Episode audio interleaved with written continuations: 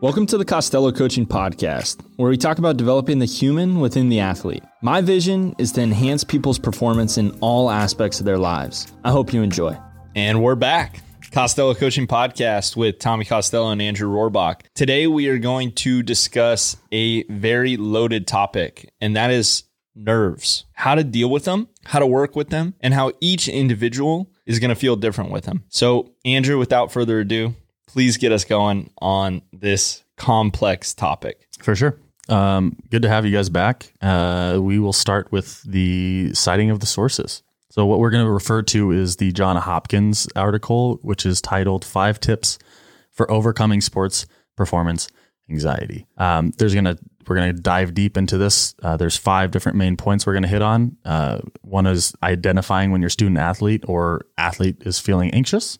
Two, acknowledging and normalizing these feelings of anxiety. Three, let's make a game plan. Four, remember to breathe. And five, let's let's stay positive with this. So th- those are five key marks for this. But without further ado, let's get into maybe a personal story. Tommy, you got any personal stories to start this podcast off with? You know, you were a high level athlete. You ever get nervous? Yeah, you know, it's funny. There's when I think about pregame jitters, there's probably three specific games that come to mind. One game was a high school football game, uh, going out to play quarterback.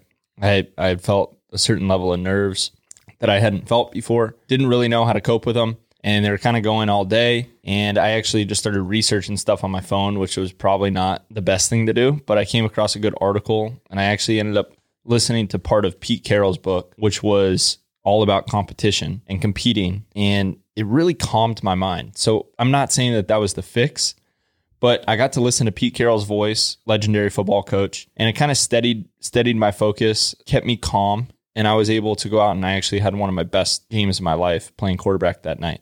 Then the next one is my freshman year at Washington, I was stuck in the bullpen for, as they say in baseball, get hot, which means that they want you up and ready to go. It was the fifth inning, and I had to be up and ready to go. And I didn't get thrown in there until the 10th inning. We are in extra innings. And I went out there, and of course, the coach handed me the ball and said, just throw strikes. And I was shaking. I couldn't really feel the ground beneath me. I threw the first pitch. It was painted on the outside corner and ball. And I was, oh, then next pitch, same spot, ball again. And I, it could have very easily been 0 2 and it was 2 0. Next one, hook pull, 3 0.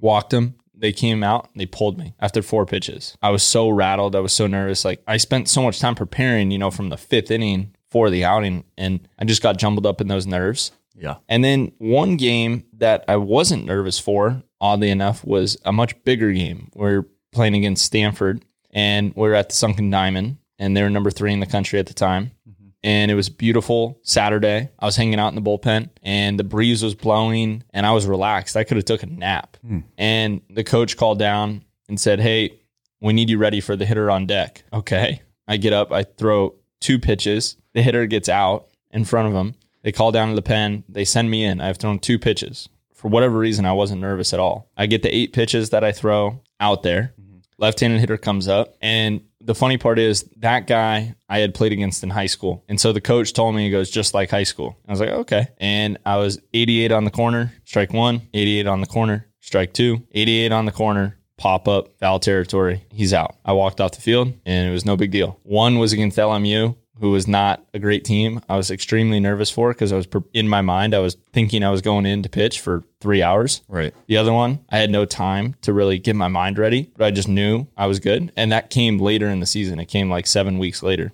And I, I don't think I had any any appearances in between. So I hadn't pitched in a game in almost two months. Whoa. Which was crazy. So anyways, that was that was my journey with with nerves and then every other outing in between was just that normal pregame anxiety, excitement. Uh, throw the first couple pitches in a football game. I would love to make contact. So within the first drive, I was going to, even if I shouldn't have, hold it and rush it as a quarterback just so I could ram my head right into the linebacker. Yeah. And it would snap me out of it and I would be able to go play. Um, something about just sinking into the game. I think the worst part is just thinking about the game out there. Yeah, accepting. It seems like from that one outing that was really tough for you, had really crazy expectations or the, the thought of expectations of how it was supposed to go, how you wanted to perform.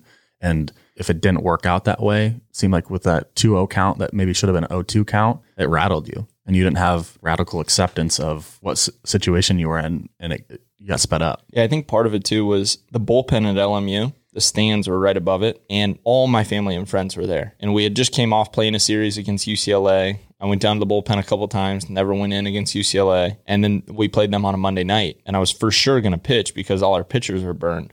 And so I I have this excitement that I get a pitch in front of my family and friends, and they're like watching me warm up from the fifth inning on, and I never went in. So, you know, and then when you do get the opportunity to go in, I was completely, you know, taken back. Yeah, I wasn't really in it. that, that makes total sense. I have I have my own stories with it that we can get into in a little bit, but I think what you're hitting on is maybe the first part of understanding that you have nerves and nerves are normal for every athlete. Ner- they're normal for every single person in life and to negate them is part of the problem. So if you're nervous, there's good indication that you might be in the right spot in your life, you might be in the right situation and you might actually want to be in that situation. You just have expectations and and that's okay. Yeah. It's totally fine to have that. And so part of the first step is acknowledging and accepting that you're anxious, nervous, have these scared thoughts that you might be fearful. That might help you ground yourself into them instead of going, "Oh no, I'm not nervous. No, I'm good. I'm chilling. I'm yeah, not that's what scared so at many all." people say. Right. And that's, you know, it it does help you and there's there's things you can like check in with is is your jaw really tight? Are you, you know, tense when you shouldn't be tense? Right? These are things that you can look into your body and have, you know, acceptance of this is actually oh wow, my jaw's pretty tight right now. Oh, maybe I should like loosen that thing up or oh man, my arms like if we're talking baseball players or any competitive athlete, am I just way more tense than I should be?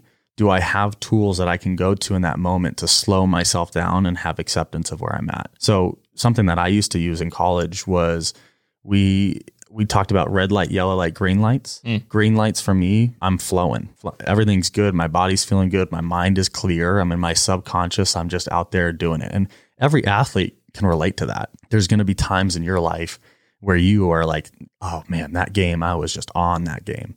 That's a green light for you. So, okay, cool. We got green lights. Yellow lights for me, when I was pitching at Long Beach State, as well as when I was with the Rockies, when I'd have a 2-0 count, I'd have to step off the mound and clear my clear my mind because that was a count for me that it could either get really sticky because I don't like 3-0 counts or I can go the opposite direction and I can get myself back into this count. I also had a yellow light in 0-2 counts. 0-2 counts for me felt like I have to, I don't want to make a mistake. I'm so far ahead. I don't want to throw a curveball that I should be balancing on the plate for a strike and get hit, you know, at a 0-2 count. Yeah. Right. And then a red light where I just couldn't, like, the crowd was in it.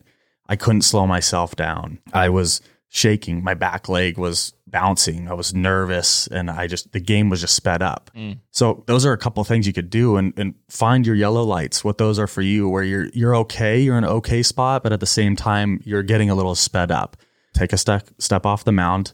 And this is baseball, but you can use it in every different sporting event, right? Or yeah, or or the real world. You're walking into a meeting, um, or you're you have a big interview coming up. Are you a red light, green light, or yellow light? And just know where you're at. And I think that helps create some space. Really, Yeah. Everything when we talk about mindset is can we create space to become objective about what's happening. And I believe that subjective space is where you you don't have any space. It's all within. You don't know why. You're not taking any time to breathe and look at things. So that's I think as I've gotten onto the coaching side and I've helped athletes with this, obviously these these sort of things that I'm teaching to people are trying to perform would have helped me a ton. Mm-hmm. But I'm able to grab some language for it.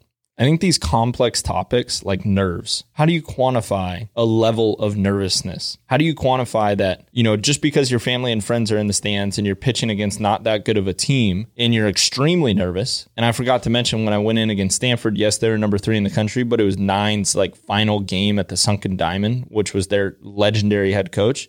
So there were 7,000 people there. Yeah. It was packed, and they were one of the best teams in the country. But it, I- might as well have been out at the park with ten friends. Right. The way I felt, mm-hmm. grip, rip, throw, throw a heater, and it's all good. You know, sometimes maybe you've gone into a massive meeting in your life, or you're negotiating something, and it's high intensity, but it could be just super simple to you. Yeah. No, it's this. no, it's that. Yes, that makes sense. Whereas maybe little things like some simple conversation you have with a loved one can be very stressful, create a lot of anxiety, create a lot of nerves. What's what's your thoughts on that?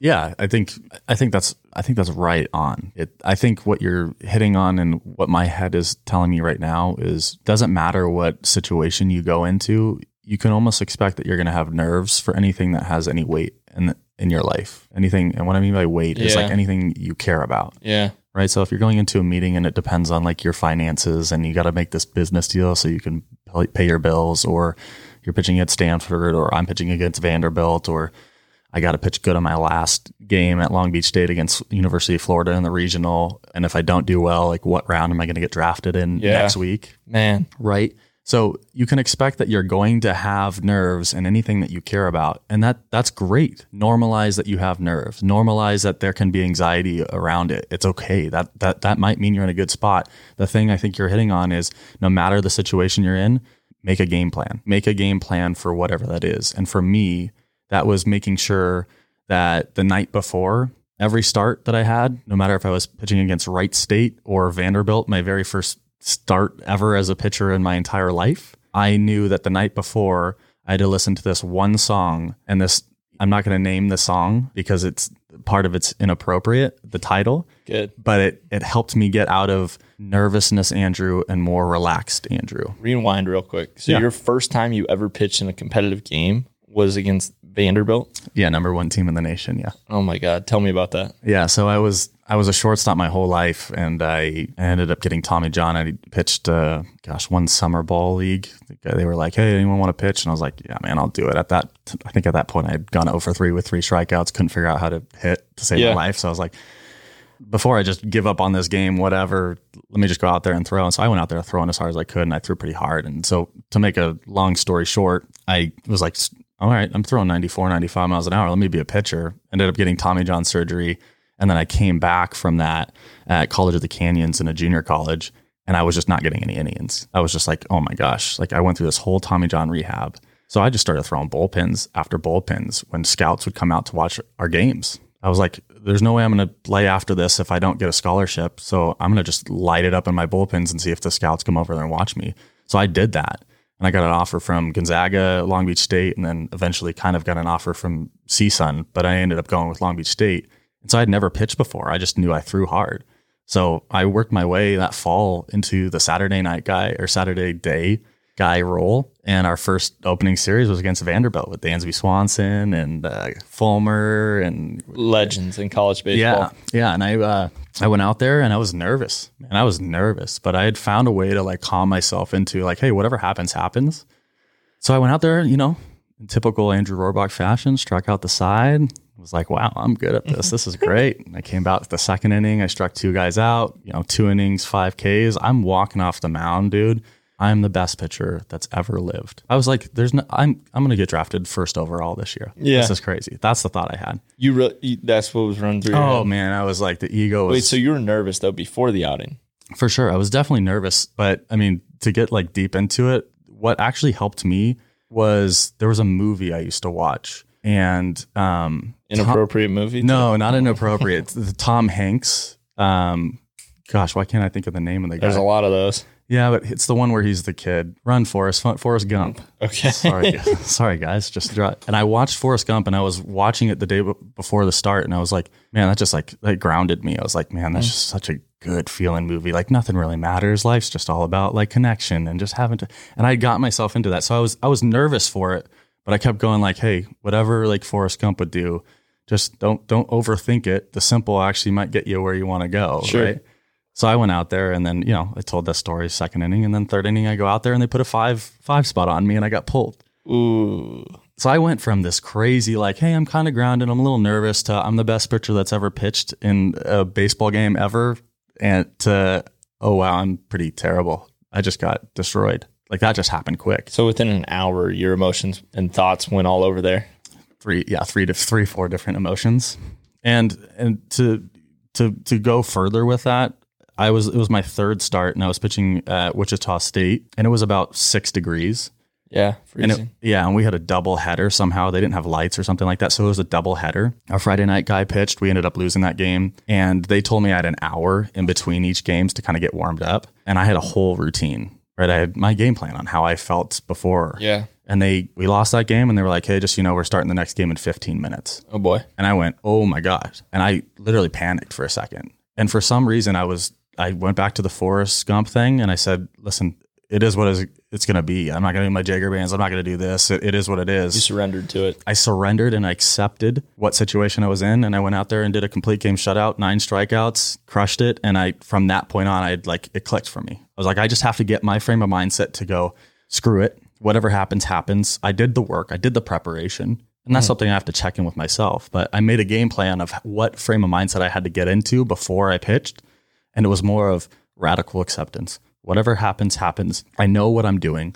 I know how to pitch. Let's just let the the results happen. And it, I mm-hmm. didn't get flustered pretty much the rest of the season, except for a couple other times, you know. But I had an I had a game plan. I would step off, check in with my yellow lights, red lights, and I would also have focal points. I'd use a focal point. So I'd get off, I'd step off the mound if I was my head was racing, and I'd find the biggest tree I could see in the outfield because at my home house, I used to play wiffle ball with myself and I'd toss a wiffle ball up and I'd hit it up against a tree.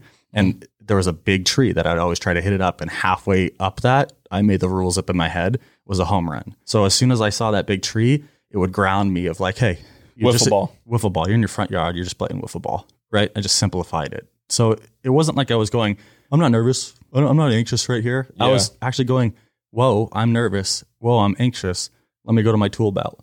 And I mm. have my yellow lights, step off, take a deep breath, unclench my jaw, you know, shake out my right arm, maybe find a focal point, see something. And this is all Ken Ravizza stuff, who's a big sports psychologist, but it, it really helped me. Wow. So you had actual technique and strategy behind what you were what you were doing to calm calm yourself. Absolutely. See, that's that's interesting because in one part you got to have tools and strategy on how you're approaching your situation that you're in, but then on this on the second half of it, you don't want to become a prisoner to your routine. So it would have been very easy for you at Wichita State to fold the towel. Yeah. You know, it's 6 degrees, I didn't get my warm up in. It would have been really easy to roll over that outing, go throw three innings, not so good, and then just call it a day. Yeah. And you know, you could have chalked it up as, yeah, I only had 15 minutes to warm up and it was six degrees, whatever. But for some reason, you were able to kind of say, nope, Mhm. it's going to be what it's going to be. Let's go. Let's go be me. Totally. And I was only able to do that. I think it's important to, to say I was only able to do that because I had a track record of how to how I how I operate. Like I, I was putting in the work. So we're talking self talk. A lot of self talk is really good for nerves. Hey, I've, I've done this before. I can do this. I can be there. I've I've been in this situation before. It's it's also a lot of are you doing the work necessary to put yourself in the situation to be able to talk to yourself that way? Hey guys, hope you're enjoying the show. Only way this podcast grows is if it's shared. So please share it with your friends, family, or anyone you feel like it can help enhance their performance in their life. A little karma goes a long way. Let's get back to the show. So what's really cool is, you know, you can work with people if you have an awareness for what's going on within this psychology component of performance and nerves and dealing with nerves and, and how you feel. You know, it's really important to sometimes have information to fall back on, meaning maybe a book that you do really well with, maybe a piece of research that you've read or a video or a movie. You know, it could be as simple as you watching Forrest Gump and it gets you into that mindset. Maybe you didn't consciously know that at Yeah. that at that point in your career. De- definitely didn't know. But now, with where you're at within the world of psychology, you definitely understand that that is what happened. Yeah, and I understand why that movie was what it was for me. Like what Yeah. the message of that movie. Maybe why it was such a great movie. why it was a good movie. People Why- resonated with that. yeah. So, anyways, I something I want to I want to give credit where credit is due is one book that had a massive impact with for me regarding my performance and my mentality is a book that I've read about four or five times, and it's Dr. Bob Rotella's How Champions Think. He tells incredible stories in that book. He was sports psychologist for many different teams. He's made his mark in the NBA, college basketball, but he's made his biggest impact in golf, which has got to be the most mental sport there is, right? Baseball being one of them, but golf, man, Oh, golf. right? People get nervous playing golf with their friends.